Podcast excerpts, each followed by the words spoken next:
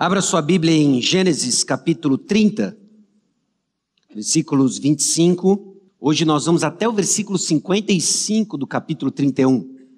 Nós temos bastante texto para cobrir, mas é onde o Senhor nos colocou hoje. Gênesis capítulo 30, versículos 25 até 31, 55. Estamos caminhando em nossa série do livro de Gênesis, aprendendo mais do Senhor, aprendendo mais de nossa trajetória no nosso relacionamento com Cristo Jesus, a partir das narrativas do livro de Gênesis, a partir das narrativas do Antigo Testamento. Nós temos visto que as passagens do Antigo Testamento, elas têm exemplos que nos exortam. Eu espero que ao longo dessa jornada, conforme somos expostos à confusão na família de Jacó, você esteja sendo exortado com atitudes, com comportamentos, com corações muito parecidos com os nossos. Também nós vemos nas passagens do Antigo Testamento, nas narrativas do Antigo Testamento, de que elas falam para nós como nos tornar sábios na salvação em Cristo Jesus. São padrões que estão treinando o nosso coração à receptividade da palavra de Deus. Estamos aprendendo sobre a nossa necessidade de um Salvador. Estamos vendo o que é a nossa condição humana longe de Deus. Também temos visto da misericórdia de Deus que nos alcança, de sua graça, qual nós não recebemos, que nos transforma. Também temos visto como que Romanos... Também temos visto como as histórias do Antigo Testamento foram escritas para nos dar esperança.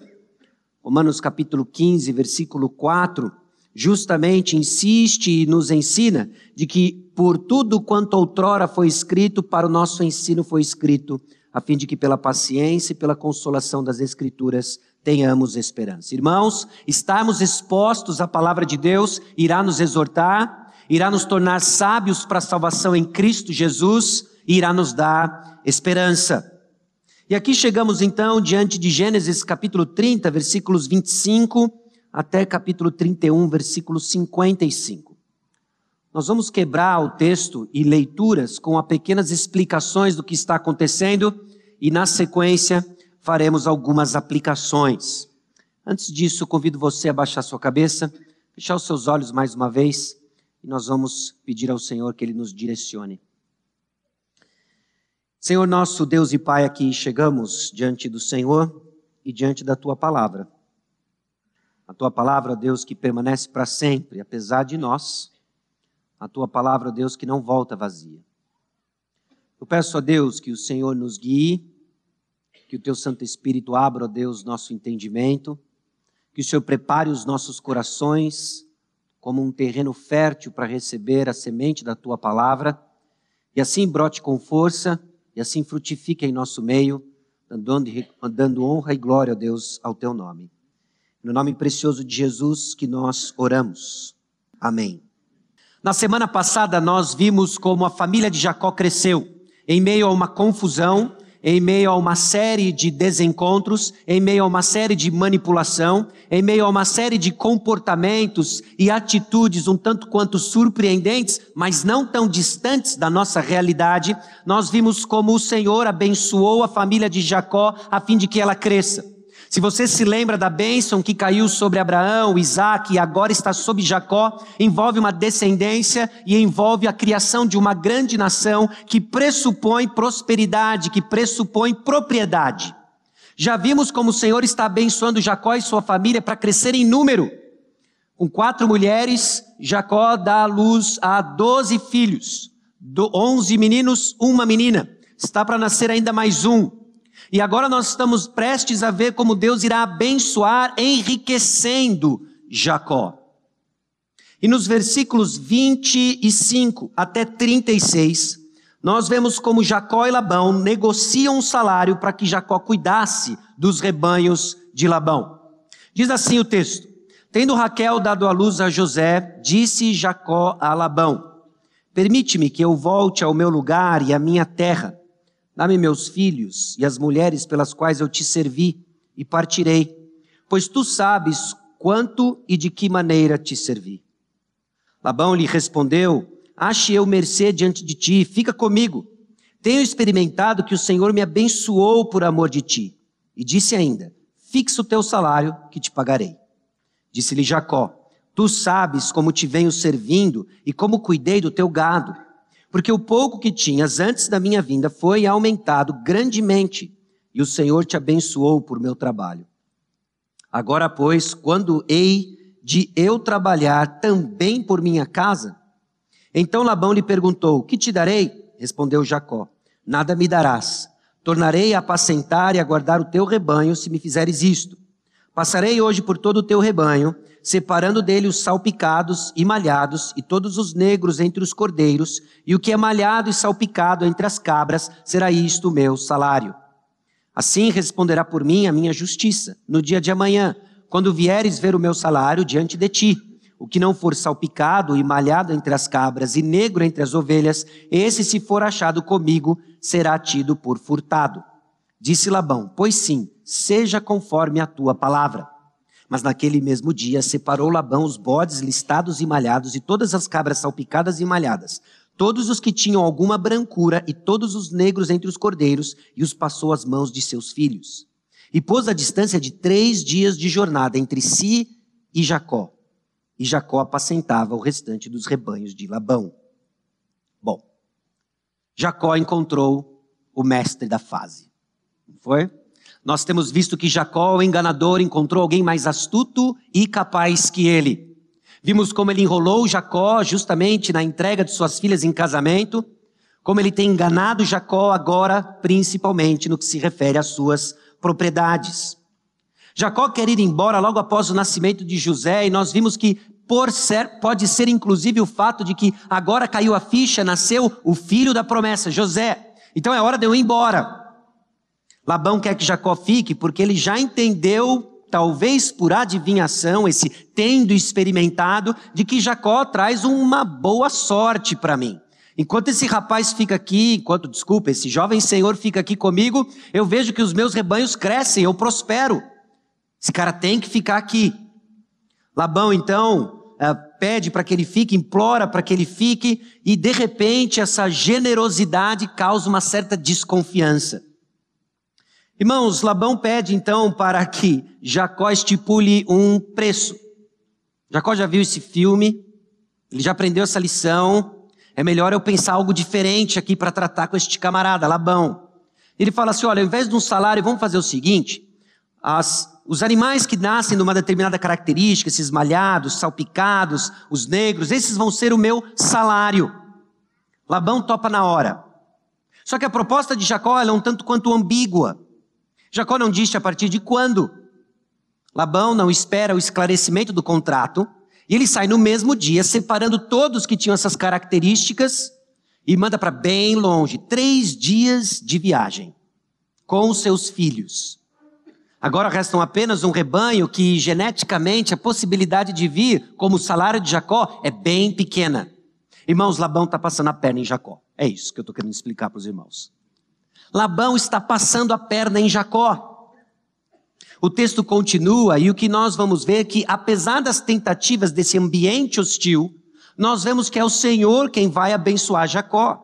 Assim como o texto da semana passada, nós vamos ver tentativas humanas de ou abafar a bênção ou de reproduzi-la de maneira artificial, mas o que fica claro no texto é que é o Senhor quem abençoa Jacó. É justamente o nosso ponto 2, Jacó enriquece. Agora, finalmente, ele tem Raquel e os rebanhos. Aquilo que ele viu no poço, a gatinha com a Ferrari, agora é dele. A gatinha foi semana passada e agora ele vai ter os rebanhos, a Ferrari. Versículos 37 a 43. Tomou então Jacó varas verdes de álamo, de aveleira e de plátano e lhes removeu a casca, em riscas abertas, deixando aparecer a brancura das varas. As quais assim, escorchadas, pôs ele em frente do rebanho, nos canais de água e nos bebedouros, aonde os rebanhos vinham para descendentar-se e conceberam quando vinham a beber. E concebia o rebanho diante das varas, e as ovelhas davam crias listadas, salpicadas e malhadas. Então separou Jacó os cordeiros, e virou o rebanho para o lado dos listados e dos pretos nos rebanhos de Labão. E pôs o seu rebanho à parte, não juntou com o rebanho de Labão. E todas as vezes que concebiam as ovelhas fortes, Punha Jacó as varas à vista do rebanho nos canais de água, para que concebessem diante das varas. Porém, quando o rebanho era fraco, não as punha, sim as fracas eram de Labão e as fortes de Jacó. E o homem se tornou mais e mais rico. Teve muitos rebanhos, e servas, e servos, e camelos, e jumentos. Provavelmente, meus irmãos, no espaço de 6 anos, o suficiente para que inúmeras crias desses rebanhos aparecessem nas características do salário estipulado por Jacó. Jacó começa a fazer um esquema diferente com essas varas. É interessante de que, embora o texto não seja claro, é só confusão dos comentaristas tentando explicar o que são essas varas. Será que Jacó já tinha algum conhecimento de genética? Será que Jacó era um supersticioso? Me parece, meus irmãos, que nós estamos na linha das mandrágoras aqui. Parece que Jacó fez um esquema aqui, olha, vou dar um jeito de nascer listrado e malhado.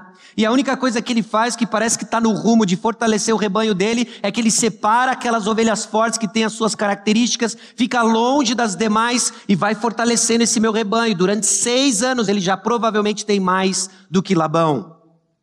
O enriquecimento de Jacó, então, não tem nada a ver, meus irmãos, com a sua estratégia, mas o próprio texto vai deixando claro que é o Senhor quem está abençoando Jacó. Bom, o texto continua.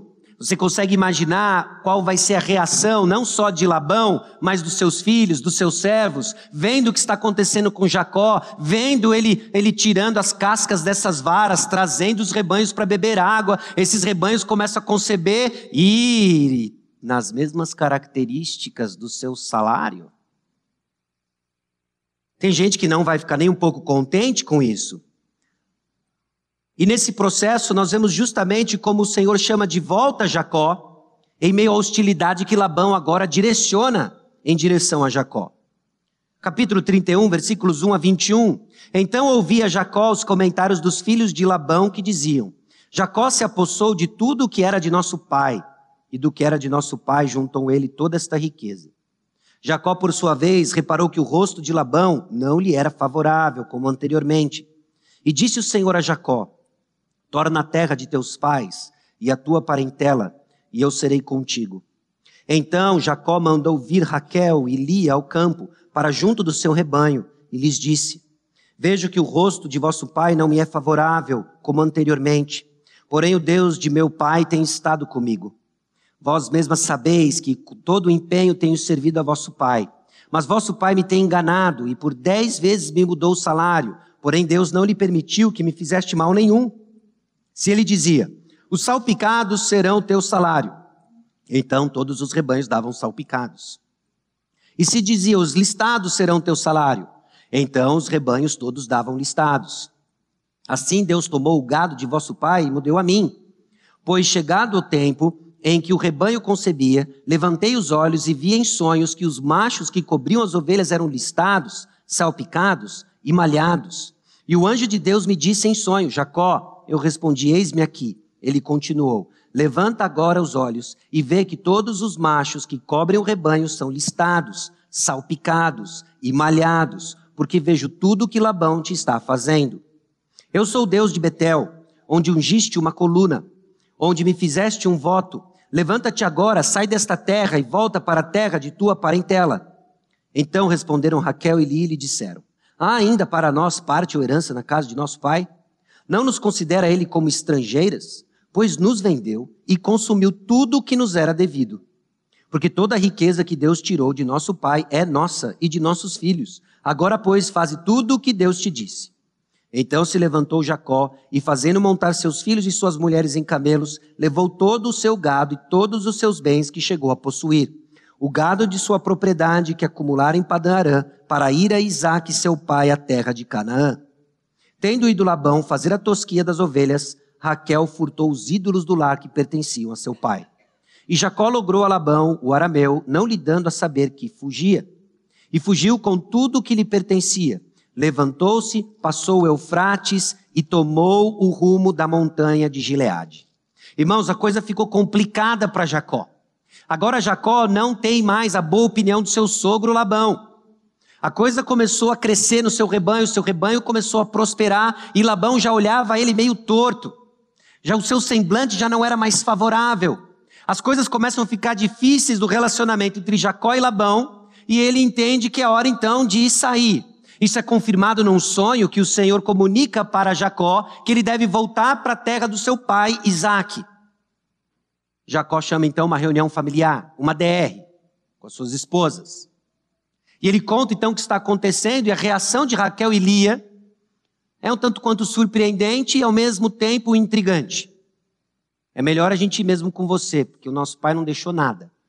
A gente fica meio dividido, a gente não sabe se elas vão por amor louco a Jacó, ou se é tipo é o menos pior dos cenários. Mas elas vão. E no caminho Raquel rouba os ídolos do seu pai Labão. E eles vão embora, eles fogem. A passagem agora nos leva a entender que Labão vai atrás de Jacó. Versículos 22 a 42. No terceiro dia Labão foi avisado de que Jacó ia fugindo. Tomando, pois, consigo a seus irmãos, saiu-lhe num encalço por 7 dias de jornada e o alcançou na montanha de Gileade. De noite, porém, veio Deus a Labão, arameu, em sonhos e lhe disse: guarda-te, não fales a Jacó nem bem nem mal. Alcançou, pois, Labão a Jacó. Este havia armado a sua tenda naquela montanha. Também Labão armou a sua com seus irmãos na montanha de Gileade. E disse Labão a Jacó: que fizeste? Que me lograste e levaste minhas filhas como cativas pela espada? Por que fugiste ocultamente e me lograste e nada me fizeste saber, para que eu te despedisse com alegria e com cânticos e com tamboril e com harpa? Desculpa. E por que não me permitiste beijar meus filhos e minhas filhas? Nisso procedeste incessantemente, a poder em minhas mãos para vos fazer o mal. Mas o Deus de vosso pai me falou ontem à noite e disse: guarda-te, não fales a Jacó nem bem nem mal. E agora que partiste de vez, por que tens saudade da casa de teu pai? Por que me furtaste os meus deuses? Respondeu-lhe Jacó: porque tive medo, pois calculei, não suceda que me tome à força suas filhas. Não viva aquele com quem achares os teus deuses. Verifica diante de nossos irmãos o que te pertence e que está comigo e leva-o contigo. Pois Jacó não sabia que Raquel os havia furtado. Labão, pois, entrou na tenda de Jacó, na de Lia e na das duas servas, porém não achou. Tendo saído da tenda de Lia, entrou na de Raquel. Ora, Raquel havia tomado os ídolos do lar e os pusera na sela de um camelo, e estava assentada sobre eles. Apalpou Labão toda a tenda e não os achou. Então disse ela a seu pai: não te agastes, meu senhor, por não poder eu levantar-me na tua presença, pois me acho com as regras das mulheres. Ele procurou, contudo não achou os ídolos do lar. Então se irou Jacó e apercou com Labão e lhe disse: qual é a minha transgressão? Qual o meu pecado que tão furiosamente me tens perseguido? Havendo apalpado todos os meus utensílios, que achaste de todos os utensílios de tua casa, põe-nos aqui diante de meus irmãos e de teus irmãos, para que julguem entre mim e ti. 20 anos eu estive contigo, as tuas ovelhas e as tuas cabras nunca perderam as crias, e não comi os carneiros de teu rebanho. Nem te apresentei o que era despedaçado pelas feras, sofri o dano, da minha mão requerias, tanto o furtado de dia como de noite. De maneira que eu andava de dia consumido pelo calor, de noite pela geada, e o meu sono me fugia aos olhos. 20 anos permaneci em tua casa, 14 anos te servi por tuas 2 filhas e 6 anos por teu rebanho, 10 vezes me mudaste o salário. Se não for ao Deus de meu pai, o Deus de Abraão e o temor de Isaac, por certo me despedirias agora de mãos vazias. Deus me atendeu ao sofrimento e ao trabalho das minhas mãos e te repreendeu ontem à noite. Bom, a cena é um tanto quanto de ironia hebraica, meus irmãos. Raquel rouba os ídolos do seu pai. Ela esconde na sela do camelo. E agora Labão sai enfurecido procurando os deuses que não eram capazes de se proteger, porque haviam sido roubados. Labão procura na tenda de Lia, de Jacó, das duas servas, não encontra, entra na tenda de Raquel. Cadê os ídolos? Escondidos na sela. E Raquel lança o zap feminino: estou nos meus dias. Estou nos meus dias. Labão então sai da tenda, não encontrou os ídolos e foi-se embora. Que ídolos! Incapazes de se defenderem e literalmente servindo de assento para Raquel. Bom, Jacó termina o seu discurso no versículo 42 afirmando de que Deus estivera com ele. de que em meio a toda essa confusão e roubalheira do seu salário, mudança do seu salário, dos termos do contrato, se não fosse o Senhor, ele sairia sem nada. Agora nós vemos que Jacó faz uma aliança com Labão e se separa de vez do seu sogro. Então respondeu Labão a Jacó: as filhas são minhas filhas, os filhos são meus filhos, os rebanhos são meus rebanhos, e tudo o que vês é meu, se posso fazer hoje a estas minhas filhas ou aos filhos que elas deram à luz. Vem, pois, e façamos aliança, eu e tu, que sirva de testemunho entre mim e ti. Então Jacó tomou uma pedra e a erigiu por coluna, e disse a seus irmãos: ajuntai pedras. E tomaram pedras e fizeram um montão, ao lado do qual comeram. Chamou-lhe Labão Jegar Saaduta, Jacó porém lhe chamou Galeede. E disse Labão: seja hoje este montão por testemunha entre mim e ti. Por isso se lhe chamou Galeede. E Mispa, pois disse: vigie o Senhor entre mim e ti, e nos julgue quando estivermos separados um do outro. Se maltratares as minhas filhas e tomares outras mulheres além delas, não estando ninguém conosco, atenta que Deus é testemunha entre mim e ti. Disse mais Labão a Jacó: eis aqui este montão e esta coluna que levantei entre mim e ti. Seja um montão testemunha e seja coluna testemunha de que para o mal não passarei o montão para lá, e tu não passarás o montão e a coluna para cá. O Deus de Abraão e o Deus de Naor, o Deus do pai deles, julgue entre nós. E jurou Jacó pelo temor de Isaac, seu pai. E ofereceu Jacó um sacrifício na montanha e convidou seus irmãos para comerem pão. Comeram pão e passaram a noite na montanha. Tendo se levantado Labão pela madrugada, beijou seus filhos e suas filhas e os abençoou, e partindo voltou para sua casa. Meus irmãos, essa é a passagem que descreve justamente o segundo aspecto da bênção do Senhor sobre Jacó, suas propriedades. Nos conta a origem das riquezas de Jacó. No meio dessa confusão, da hostilidade de Labão, de sua desonestidade, é claro que é o Senhor quem acompanha Jacó. E é justamente o versículo 42 que eu quero encorajar os irmãos a prestarem atenção, como óculos que nós vamos usar para fazer aplicações da presença abençoadora de Deus. Deus é com Jacó. O que acontece e se passa em termos da bênção do Senhor sobre Jacó, da riqueza e da multiplicação da sua propriedade, tem a ver com a presença do Senhor, da boa mão do Senhor acompanhando Jacó. E é interessante afirmarmos isso, é interessante declararmos isso, confessarmos a boa mão do Senhor sobre Jacó, em meio à hostilidade, em meio às dificuldades, em meio a tensões internas e até mesmo de fé um pouco duvidosa daqueles que o acompanhavam. E acredito, meus irmãos, que ao tentarmos alguns detalhes, a passagem de hoje nos ajuda a responder uma pergunta que, via de regra, nos assalta em algum momento de nossa caminhada, que é: será que Deus está comigo? Será que Deus está comigo? Em nossa trajetória de nos apropriarmos da graça de Deus, de termos nossa fé forjada, nós nos questionamos sobre a presença de Deus conosco. Já se perguntou sobre isso? Já passou pela experiência de: puxa, eu não sinto Deus comigo. Eu clamo ao Senhor, minhas orações parecem não estar ouvidas. Eu busco ao Senhor, parece que Ele não fala comigo. Eu me dedico ao Senhor, parece que as coisas só dão errado. E nos perguntamos: será que Deus está comigo? Será que Deus está comigo porque tudo vai bem? Será que é porque tudo vai bem? Está tudo bem com saúde? Mexe conosco esse negócio de saúde. Evoca em nós temores. Deus está comigo. Por quê? Saúde está bem.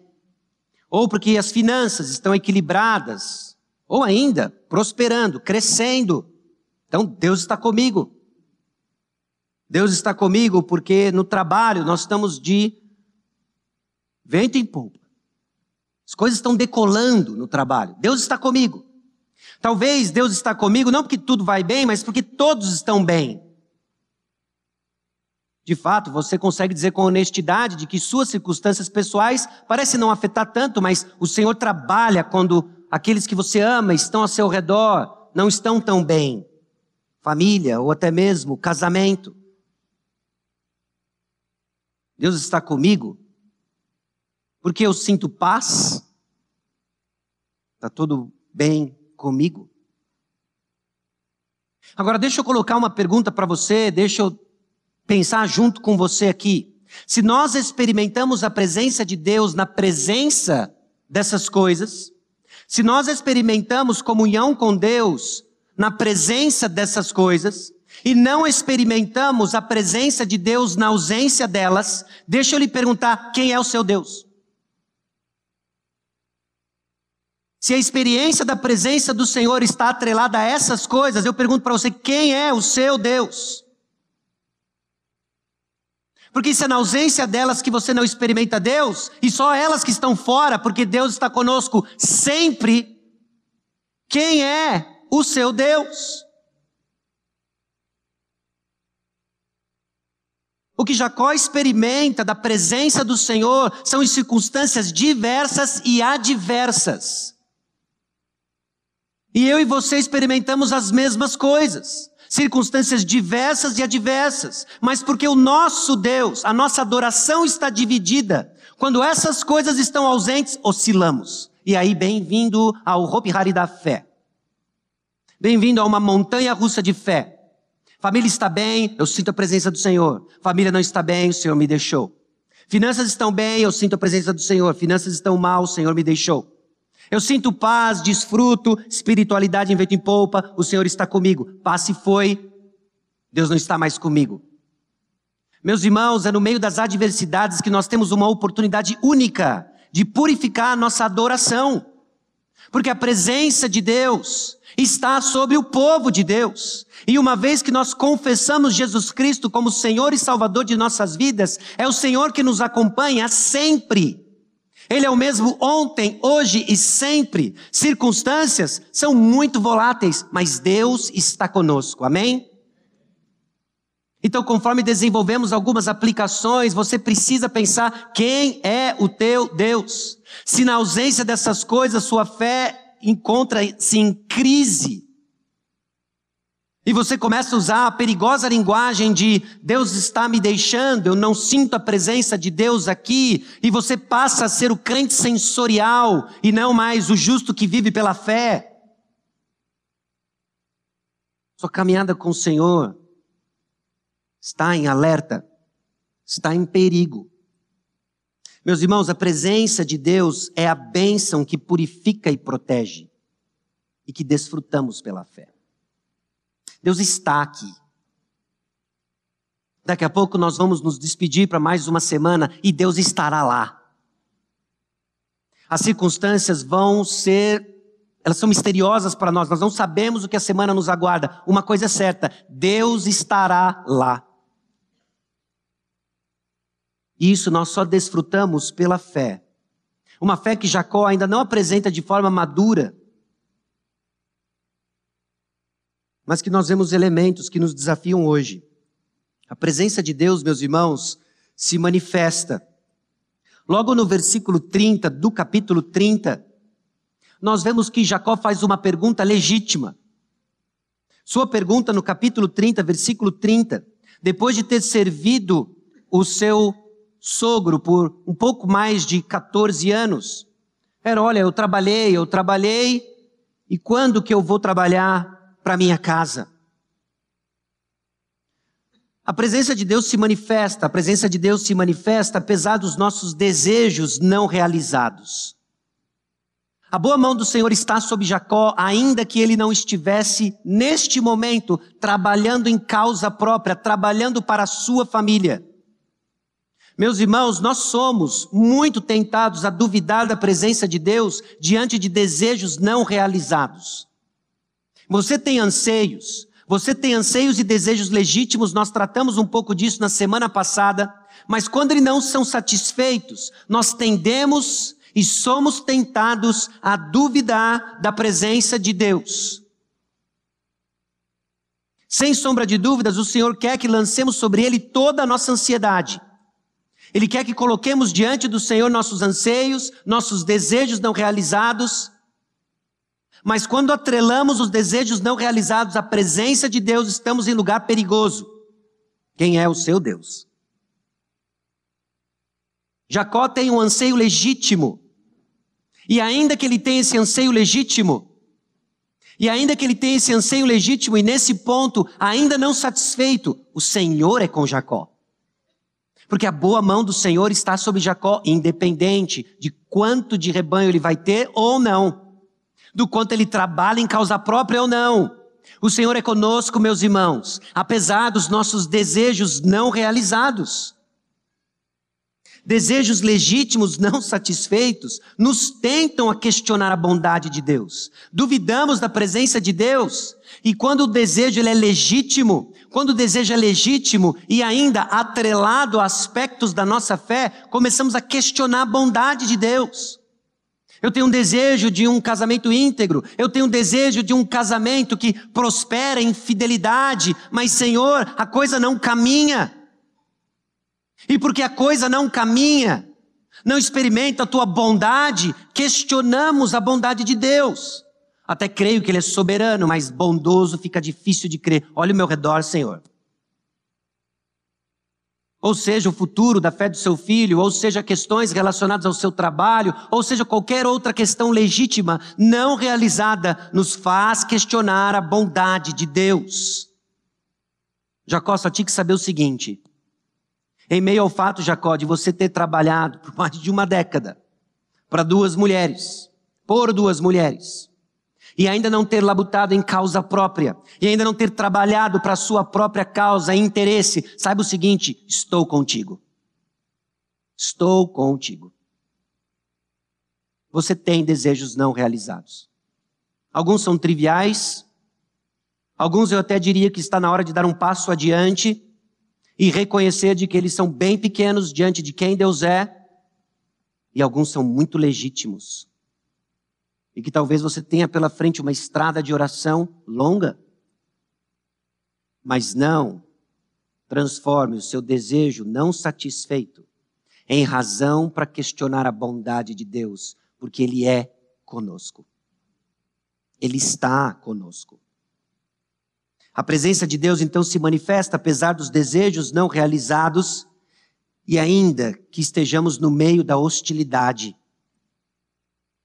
Jacó prospera em meio a todo o processo das varas, do rebanho vir tomar água. Seu rebanho começa a crescer, aquilo começa a incomodar. Então Jacó começa a ouvir os comentários dos filhos de Labão. O rosto de Labão já não era mais favorável.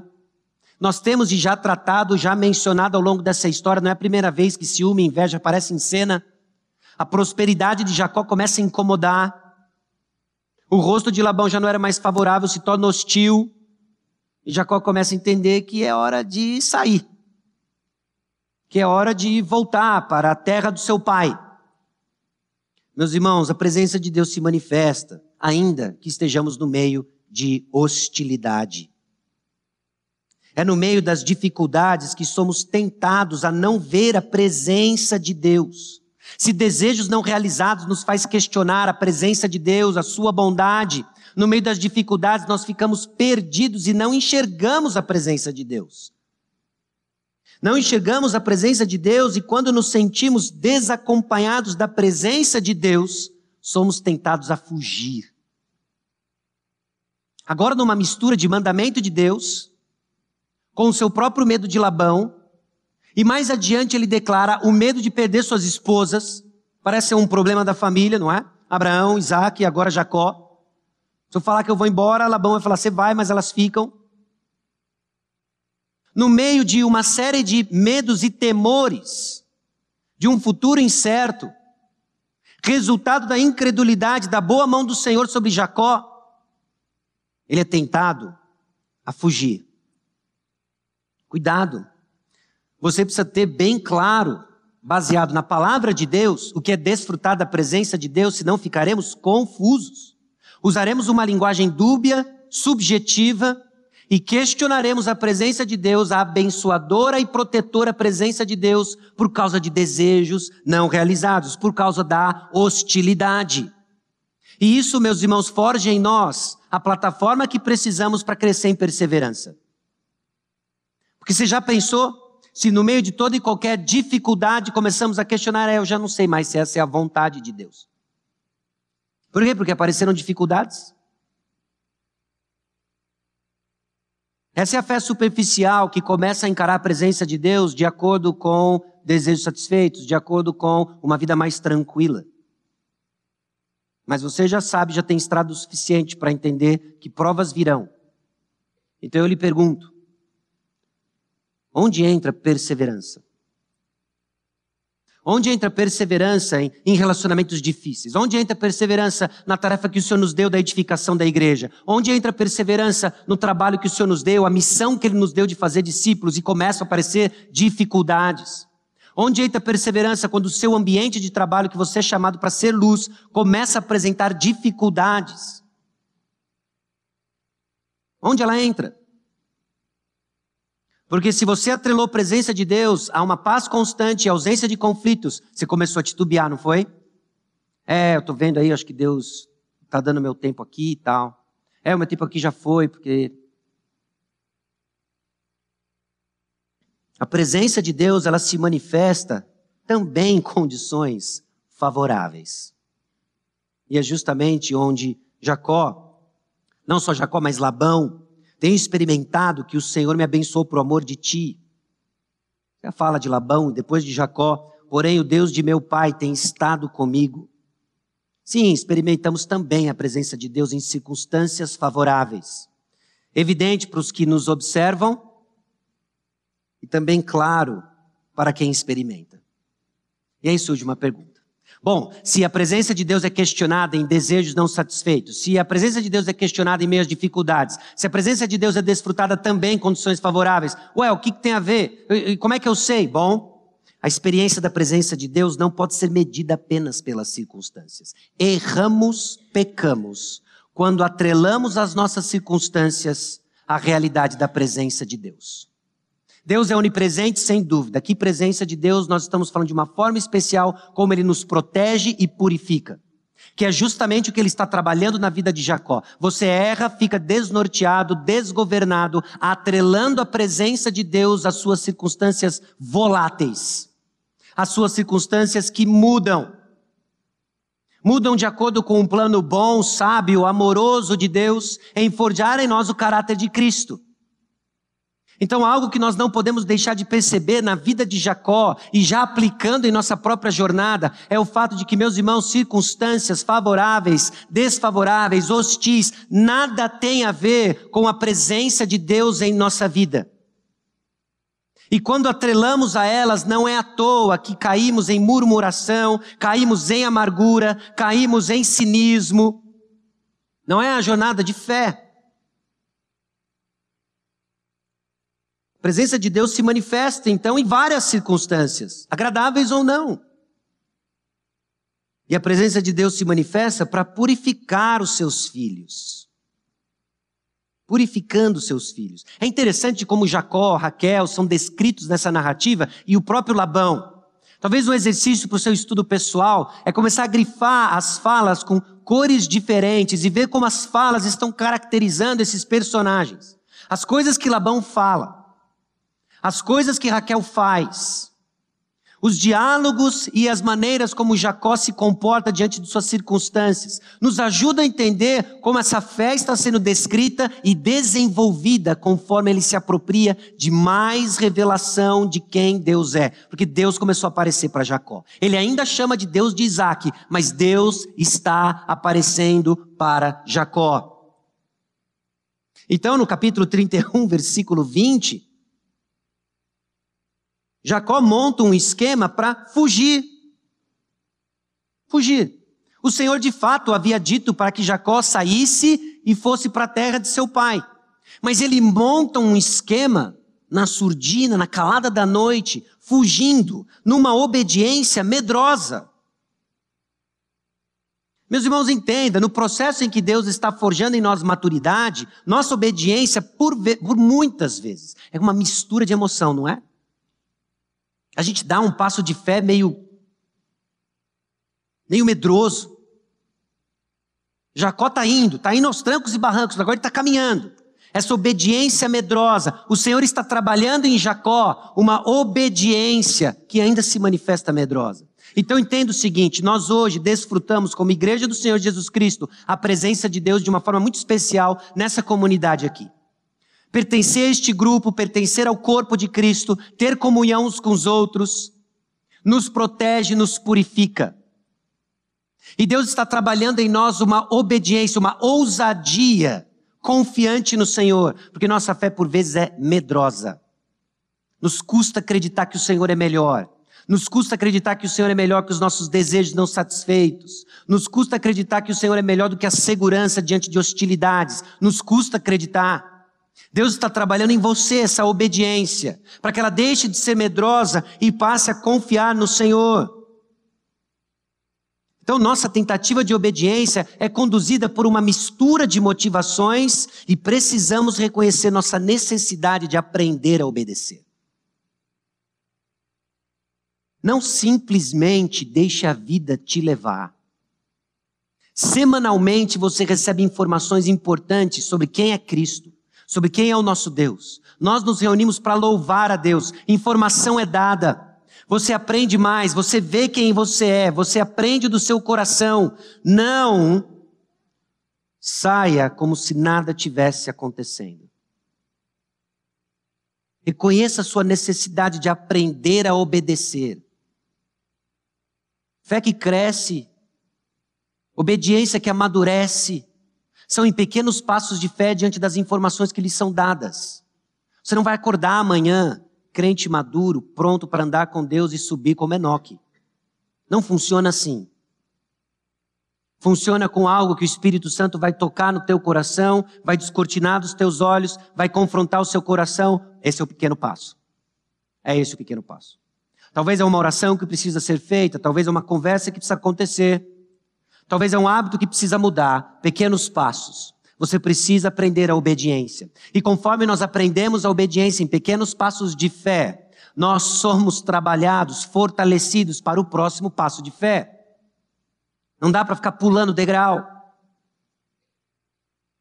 Então a presença de Deus purifica os seus filhos dessa obediência medrosa e de uma fé vacilante. Está na hora de sair.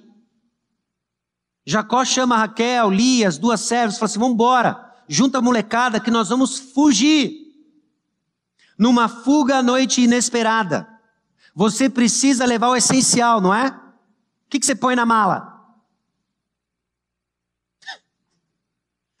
Xbox. O que você põe na mala? Raquel lembrou dos ídolos do seu pai. E ela pega os ídolos do seu pai, põe na sela do camelo e vai embora. Essa é a fé vacilante. Você até vai, mas você vai cheio de fardo do seu passado. Você até vai, mas você divide a lealdade do seu coração com alguma outra coisa que você acredita que vai lhe dar paz, que vai lhe dar segurança, que vai lhe dar prazer. Mas vai que, né? Vai que. Não é que eu sou supersticioso, mas vai que. Você atira para tudo quanto é lado. E você carrega nessa fé vacilante ídolos do passado, que você não abandona porque de alguma forma você ainda acredita que ele vai ser útil. Bom, vai que lá Jacó, sei lá, abandona a gente aqui, né?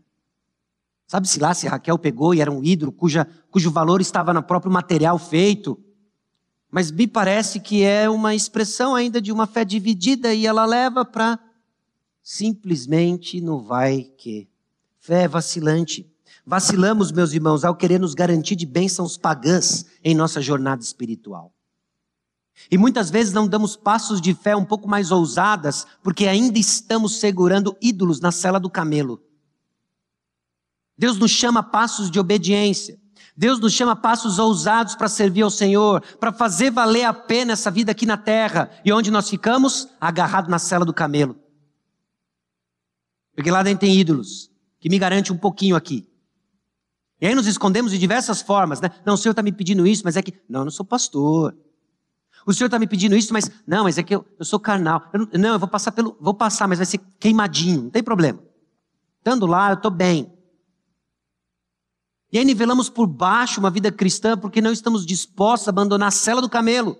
Você está carregando uma série de fardo, esse fardo torna a jornada pesada e você não desfruta de uma fé que cresce em coragem, de uma obediência que cresce em confiança. Por quê? Porque está cheio de ídolo aí na bagagem do camelo. Deus quer isso aí. Deus quer que você destrone isso e coloque o único que é digno de toda confiança, Jesus Cristo. A presença de Deus, então, nos limpa de fardos passados que torna a caminhada pesada. Meus irmãos, Deus nos colocou aqui juntos numa comunidade. Deus nos coloca junto com uma comunidade de fé, a igreja, repleto de mandamentos do tipo uns aos outros. Nós nos exortamos, nos consolamos, nos encorajamos. E nessa jornada em que desfrutamos da presença do Senhor, Deus usa esse processo para nos purificar. São irmãos que caminham com você e dizem, olha, a sela do seu camelo está um tanto quanto pesada. E você senta em cima e diz, não, eu estou no costume dos... Levanta, abandona e caminhe. Levanta, abandona e caminhe. O que é que você está segurando que torna a sua jornada pesada? Nomeie justiça própria. Nomeie prazer, segurança, conforto. E vamos listando tudo aquilo que estamos prontos para desobedecer ao Senhor, para garantir que a viagem está no nosso controle. A jornada fica pesada. Deus está nos purificando, meus irmãos, expondo o que de fato tem da nossa fé. Raquel furta os ídolos do lar que pertencia ao seu pai. Sabe qual é o futuro desse ídolo? Abre rapidamente capítulo 35, versículo 2. Então disse Jacó à sua família e a todos que ele estavam, lançai fora os deuses estranhos que há no vosso meio, purificai-vos e mudai as vossas vestes. Carregou um fardo que não servia para nada. Você já fez uma viagem, foi difícil acomodar as coisas no bagageiro e colocou coisas que no destino final se provaram inúteis? Você já fez mala e voltou com metade dela limpa? É isso. Espiritualmente é um pouco mais sério. Mas colocamos coisa na bagagem que não serve para nada. Porque nos apegamos a seguranças falsas, frustrantes, cujo fim é a fogueira. Quando vivemos então diante da presença de Deus, somos trabalhados a crescer em obediência e confiança. É crescer, meus irmãos, numa obediência confiante, numa confiança obediente. E obediência é construída a partir de uma confiança irrestrita nas promessas de Deus. Vamos ser francos. Parte da nossa resistência em obedecer, duvidamos das promessas de Deus. Você duvida de que o mandamento do Senhor é melhor para você. Então você insiste em desobedecer. Você insiste em não abrir mão de uma porção de coisas. São valiosas demais para eu tirar da minha cela. E Deus falou que eu não preciso, mas você não crê. Você não crê. E confiança é estabelecida diante da futilidade dos ídolos. Eles vão se queimar. Só o Senhor é digno de confiança. Meus irmãos, a presença de Deus purifica os seus filhos. A presença de Deus sustenta e protege seus filhos. Protege de pressões externas. É interessante como Labão é pintado aqui. Labão é esse camarada agora que finalmente nós temos uma leitura completa. No testemunho das suas próprias filhas. Olha, ele nos vendeu e tirou tudo que era nosso. Labão só pensava em uma coisa, e não era o bem-estar da sua família, riqueza. E tudo que ele olhava era oportunidades de crescer em riqueza às custas de quem estava próximo, nem que isso fosse o seu genro, suas filhas, seus netos, seus rebanhos. Era o que ele queria. E os irmãos sacaram enquanto a gente lia o texto, não é? Nossa, tinha que ter me avisado, Jacó. A gente ia fazer uma festa. Ia ser muito bom. Tamboril. Muito legal. Tem uma banda lá em Gileade, sensacional. A gente ia chamar eles. Fazer um... Não é? Camelo. Camelo com a bandinha em cima, tocando. Ia ser sensacional. Por que você não me chamou? Ei, Jacó. O que eu não chamei? Não é? O que eu não chamei? E ali no meio, Labão, esse manipulador, esse treteiro, não é? Joga lá no meio, de fato, e expõe seu coração. Não, você tinha que ter me chamado. Eu sei que tem poder na minha mão para te arrebentar. Mas era para você ter me falado, não é? Para a gente fazer uma festinha. Meus irmãos, a boa mão do Senhor nos sustenta, nos protege diante de pressões externas. Eu não sei quantos de vocês, eu acho que todo mundo consegue contar uma ou mais histórias da maneira como Deus lhe protegeu enquanto você não conhecia, não sabia que estava sendo protegido, e isso veio à tona depois, não é? Tem tanta história disso. Essa é a boa mão do Senhor, essa é a presença do Senhor. Meus irmãos, entenda. Isso aqui, ó, é um lugar de proteção. Isso aqui é um lugar de proteção. É um lugar de proteção de que enquanto estamos aqui, não estamos lá. De que enquanto estamos aqui, estamos ouvindo a voz do Senhor, não a voz de lá. Enquanto estamos aqui, temos uns aos outros que percebem coisas em nós e falam assim, ó, a sua bagagem aí tem uns negócios esquisitos, esse camelo seu aí. Você precisa abandonar isso aí. Esse é o lugar de proteção. E nos livrando dessas pressões externas, a boa mão do Senhor então vai com seus filhos enquanto sofrem pressões externas. Talvez a natureza da pressão que hoje você encontra é muito parecido com aquilo que Jacó está enfrentando. Ele caiu na mão de um patrão, do círculo familiar, injusto, cruel, o tempo todo procurando oportunidades de enganá-lo. Ele já entendeu essa altura do campeonato. Oh, joguei o bumerangue, caiu na minha testa, mas não para. Isso é Labão. E o Senhor continua sustentando Jacó, assim como o Senhor continua lhe sustentando. Meus irmãos, a confiança irrestrita no Senhor nos dá tranquilidade de que Ele tudo vê. É justamente ali que Jacó experimenta, no sonho, não é? Já lidamos com a questão do sonho. Neste momento, o Senhor falando, se comunicando com Jacó, por meio do sonho, Ele fala assim, Jacó, eu estou vendo. Você põe sua varinha aqui, põe a varinha ali, mas todos ali são teus. É o Senhor quem está dando. Eu estou vendo. Tranquiliza o seu coração. Nós sofremos, meus irmãos, ao longo da nossa jornada, inúmeras injustiças de todo tipo e de toda ordem. E às vezes o coração trava. Deus está vendo. Ele está protegendo. Ele está protegendo de coisas que nós enxergamos e às vezes lutamos com dúvidas. E Ele está protegendo do que você nem imagina que tem ao seu redor. Essas pressões externas, então, evidenciam o cuidado de Deus que nos sustentam. Bom, você já viu propagandas do tipo Polishop, não é? Meias Vivarina, facas guinso, todo o conjunto. E é interessante os testes de como eles constroem essas propagandas para demonstrar a durabilidade do produto. Eles submetem o produto ao quê? Uma intensa prova. E aí criou-se um enorme dilema, né? Será que as facas Guinson cortam as meias vivarina? A gente fica assim meio na dúvida. Mas enfim, eles colocam e submetem isso para mostrar a qualidade do produto. Meus irmãos, é em meio às intensas pressões que nós experimentamos quão poderoso e gracioso é o nosso Deus, que nos sustenta. É lá. É lá.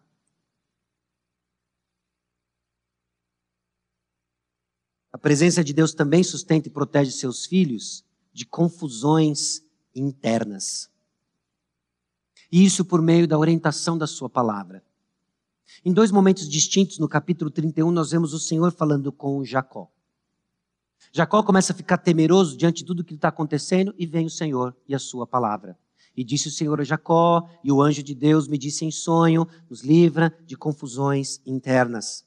A palavra de Deus, então, se faz presente para nos orientar em tempos de confusão.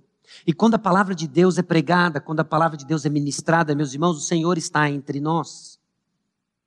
Hebreus capítulo 4, versículo 12. Porque a palavra de Deus ela é viva e eficaz e mais cortante do que qualquer espada de dois gumes. E penetra até o ponto de dividir alma e espírito, juntas e medulas. E é apta para discernir os pensamentos e propósitos do coração. 13. E não há criatura que não seja manifesta na sua presença. Pelo contrário, todas as coisas estão descobertas e patentes aos olhos daquele a quem temos de prestar contas. É no meio É no contexto e diante da pregação da palavra que experimentamos a presença de Deus que nos livra das confusões internas. E na missão de discípulos, de fazer discípulos, e vemos a atividade onde desfrutamos da presença de Deus. Já vimos em contextos, em Mateus capítulo 28, versículo 18 a 20, toda autoridade me foi dada no céu e na terra, e de portanto fazei discípulos de todas as nações, batizando-os em nome do Pai, do Filho e do Espírito Santo, ensinando-os a guardar todas as coisas que vos tenho ordenado, e eis que estou convosco todos os dias até a consumação do século. Esses dois trechos nos ajudam a entender aquilo que Jacó está aprendendo em sua caminhada. A presença de Deus não tem a ver com as suas circunstâncias. A presença de Deus está atrelada ao fato de que nos submetemos a ouvir a palavra de Deus. E quando ouvimos a palavra de Deus, é o Senhor que descortina o seu coração. É o Senhor quem está trabalhando no nosso coração. E não tem quem escape disso. Então aqui nos reunimos porque aqui desfrutamos da proteção de Deus por meio da pregação da palavra. Também desfrutamos da presença de Deus na atividade que Ele nos deu. Tem gente buscando a presença de Deus para sua agenda pessoal, não é à toa que está confuso. Você está confuso porque se atrelou à presença de Deus às suas circunstâncias voláteis. Nós aprendemos da presença de Deus na atividade que Ele diz que vai estar conosco, fazendo discípulos. E aí, meus irmãos, que nós desfrutamos da presença de Deus pondo ordem na confusão interna que nós temos. Jacó está desesperado, sujou, trabalhei 7 anos, ele me deu Lia, 1 semana depois ele me dá Raquel por mais 7 anos, trabalhei esse tempo, era criança para tudo quanto é lado, briga, não aguentava mais visitar tenda por mandrágoras, já deu, preciso voltar para casa do meu pai, e na hora de sair, não, fica aí, me nomeia o seu preço, e o cara me engana de novo. E aí Deus começa a abençoá-lo, ele começa a prosperar. E ele começa a ficar com medo, confuso. Eis que vem a palavra do Senhor. Eis que o Senhor aparece a Jacó. Fala com ele. Porque o que põe ordem, meus irmãos, a nossa confusão aí, é a palavra de Deus. Pressões e confusões, então, nos tentam atirar os olhos de Cristo. Mas é justamente nele que encontramos direção. Você já reparou que você, em primeiro lugar, é tentado, em meio às confusões, em meio aos conflitos, a tirar os olhos de Jesus, mas é justamente nele que você precisa para encontrar direção. Começa a enfrentar hostilidades, começa a enfrentar dificuldades, começa a enfrentar problemas aqui dentro, não é? Qual a nossa tendência? Eu vou sair da presença de Deus. Deixando de fazer o que ele falou para eu fazer discípulos, e deixando de ouvir a palavra dele, que manifesta sua presença no meu coração. Aí a gente só fica mais confuso. Então talvez uma das resoluções práticas que você precisa pela fé é o seguinte: Senhor, está vindo chumbo, Senhor, está vindo confusão, e enquanto o Senhor não voltar, é isso que vai descrever nossa jornada, mas está aqui uma resolução. Eu não vou deixar de ouvir tua palavra e não vou deixar de cumprir tua missão. Você vai encontrar direção. Você vai encontrar direção. Você vai encontrar sentido para as coisas que acontecem ao seu redor. Porque você vai começar a desfrutar da presença de Deus de um jeito que você talvez ainda não conheça. Você atrelou as circunstâncias e é por isso então que você fica de um lado para o outro. E a presença de Deus então, meus irmãos, requer uma resposta de adoração. Mais uma vez, Raquel furtou os ídolos do seu pai. E o seu pai vai, por que você furtou os meus deuses? E pior, Labão ainda joga para Jacó o seguinte: olha, se você maltratar as minhas filhas, mas que hipócrita. O cara vendeu as duas, tirou tudo delas, e se você maltratar minhas filhas. Meus irmãos, a presença de Deus, desfrutar da presença de Deus, requer uma postura de santidade pessoal. Abandonando ídolos pessoais do passado. Então, o que você teme? O que você teme? Hoje de manhã nós vimos 2 perguntas, não é? Já conhecidas no nosso meio. O que você quer tanto que peca para ter? Ou o que você quer tanto que quando não tem peca? Aqui uma outra pergunta para você pensar, o que você teme? O que você teme? Ah, morro de medo de ficar sem ou acontecer algo. Você tem aí uma pista do que governa o seu coração. Você tem uma pista para a sela do seu camelo. E enfrentando os seus pecados pessoais. Labão não enfrentava os seus pecados. Por isso ele era treinado para enxergar o pecado dos outros. Ó, Jacó, se você maltratar minhas filhas, enquanto tudo o que ele fez ao longo de todo o tempo era maus tratos com as filhas, vai ser sempre mais fácil ver o pecado do próximo se você não lida com o teu. Sempre. E aí começa, ó vida aos céus. Ó vida aos céus. E a presença de Deus requer uma resposta de adoração vista em obediência ao Deus verdadeiro. No final nós temos justamente, no capítulo 31, versículos 51 a 53, esse acordo de Labão a Jacó, que está puxando o nome de Deus, jurando pelo nome de Deus. E é interessante que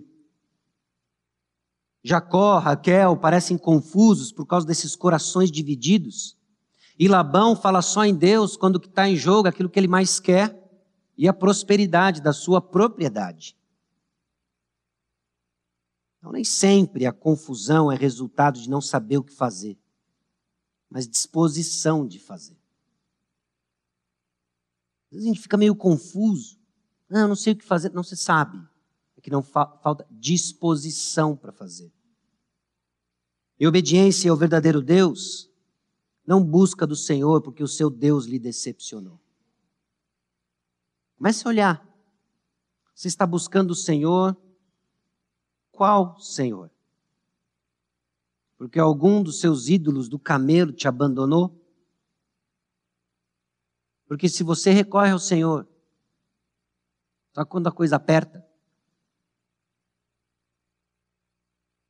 nós buscamos refúgio em quem adoramos. Não é? Se a coisa só aperta, porque uma daquelas coisas me foram tiradas, está aí o teu Deus. Então você reverencia Deus apenas em crise? Ou você tem um estilo de vida de adoração ao Senhor? Você adora o Deus que intervém na história de uma forma decisiva, pessoal, em Jesus? Você segue o Deus que nos confronta em pessoa, chamando-nos ao arrependimento e a dar nossa vida a Ele? Você serve o Deus que lhe ordena que abandone as pequenas ambições e coloque tudo diante dele sobre o altar? Você teme a Deus o suficiente para servi-lo, obedecê-lo, mesmo quando é difícil fazê-lo?